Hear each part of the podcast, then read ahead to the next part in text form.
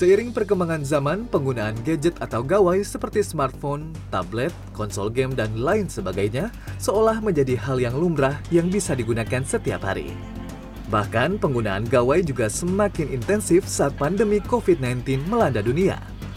Mulai dari mencari informasi di internet, belajar daring, berinteraksi melalui aplikasi chat, hingga sebagai sarana hiburan.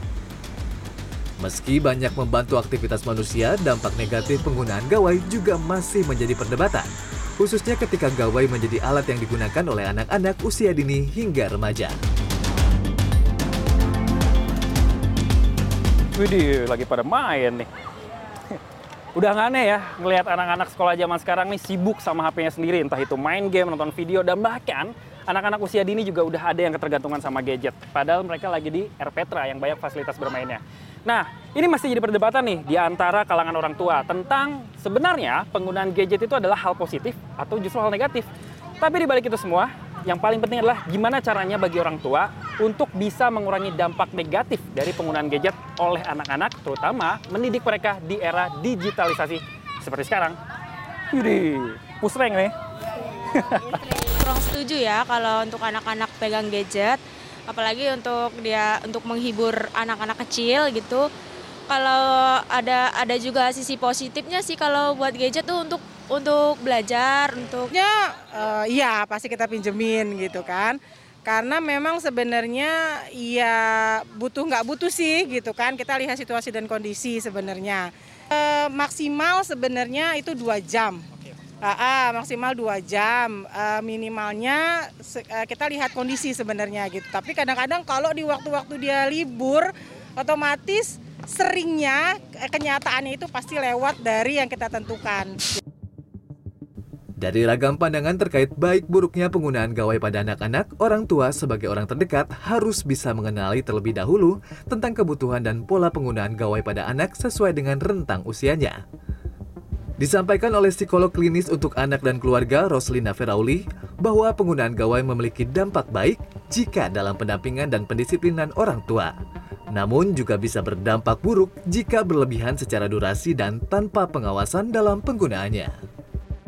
Ya, mereka memang terlahir di digital era gitu anak-anak dengan gen alpha ini orang tuanya saja sudah orang tua milenial gitu kan sebenarnya tuh kalau sudah uh, bersentuhan dengan digital, ya gadget, digital teknologi, bahkan dari usia prasekolah, Mas Albi, anak justru punya pemahaman dan wawasan pengetahuan yang lebih luas loh dibandingkan dengan teman-teman sebayanya. 8 jam per minggu saja, lebih dari 8 jam per minggu saja, dampaknya apa? Dampaknya anak semakin agresif, anak semakin sukar berkonsentrasi, karena juga berisiko untuk kemampuan prososial yang nggak berkembang, terisolir dari pergaulan sehari-hari. Ada banyak dampak negatif kalau ternyata penggunaannya berlebihan.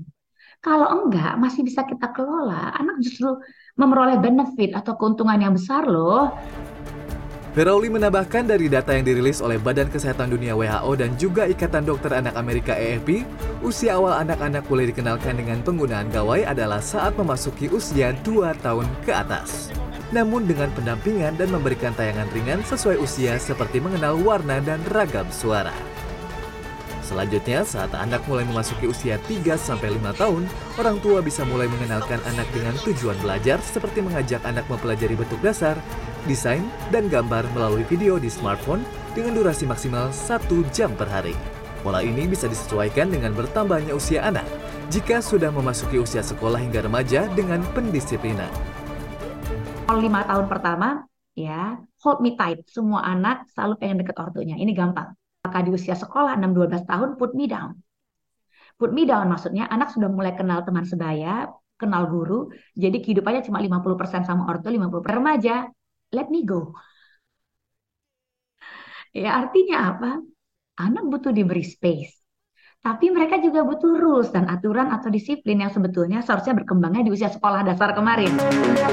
Pola kontrol seperti ini juga dinilai baik untuk menjaga kesehatan mental sekaligus fisik pada anak-anak.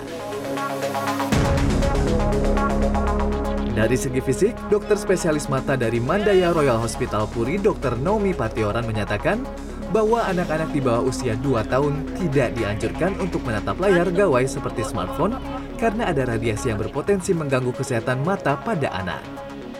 Di bawah 2 tahun ya,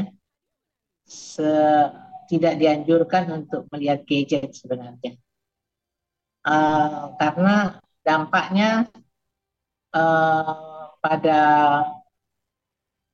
produksi dari air mata ya jadi bisa menyebabkan matanya menjadi kering gatal disiplin untuk anak-anak di bawah umur balita tidak boleh lebih dari ya notabene satu dua jam di depan gadget Peran orang tua menjadi semakin sentral di era digital seperti saat ini seiring adanya dampak negatif dari penggunaan gawai yang berlebihan secara durasi maupun asupan konten yang tidak sesuai dengan usia si anak yang bisa berpengaruh terhadap psikis dan fisik pada anak-anak. Sejatinya, penggunaan gawai yang tepat justru bisa menjadi hal positif bagi anak dengan menelurkan kreativitas dan karya dalam bentuk digital. Albi Pratama, Para Maestro, Jakarta.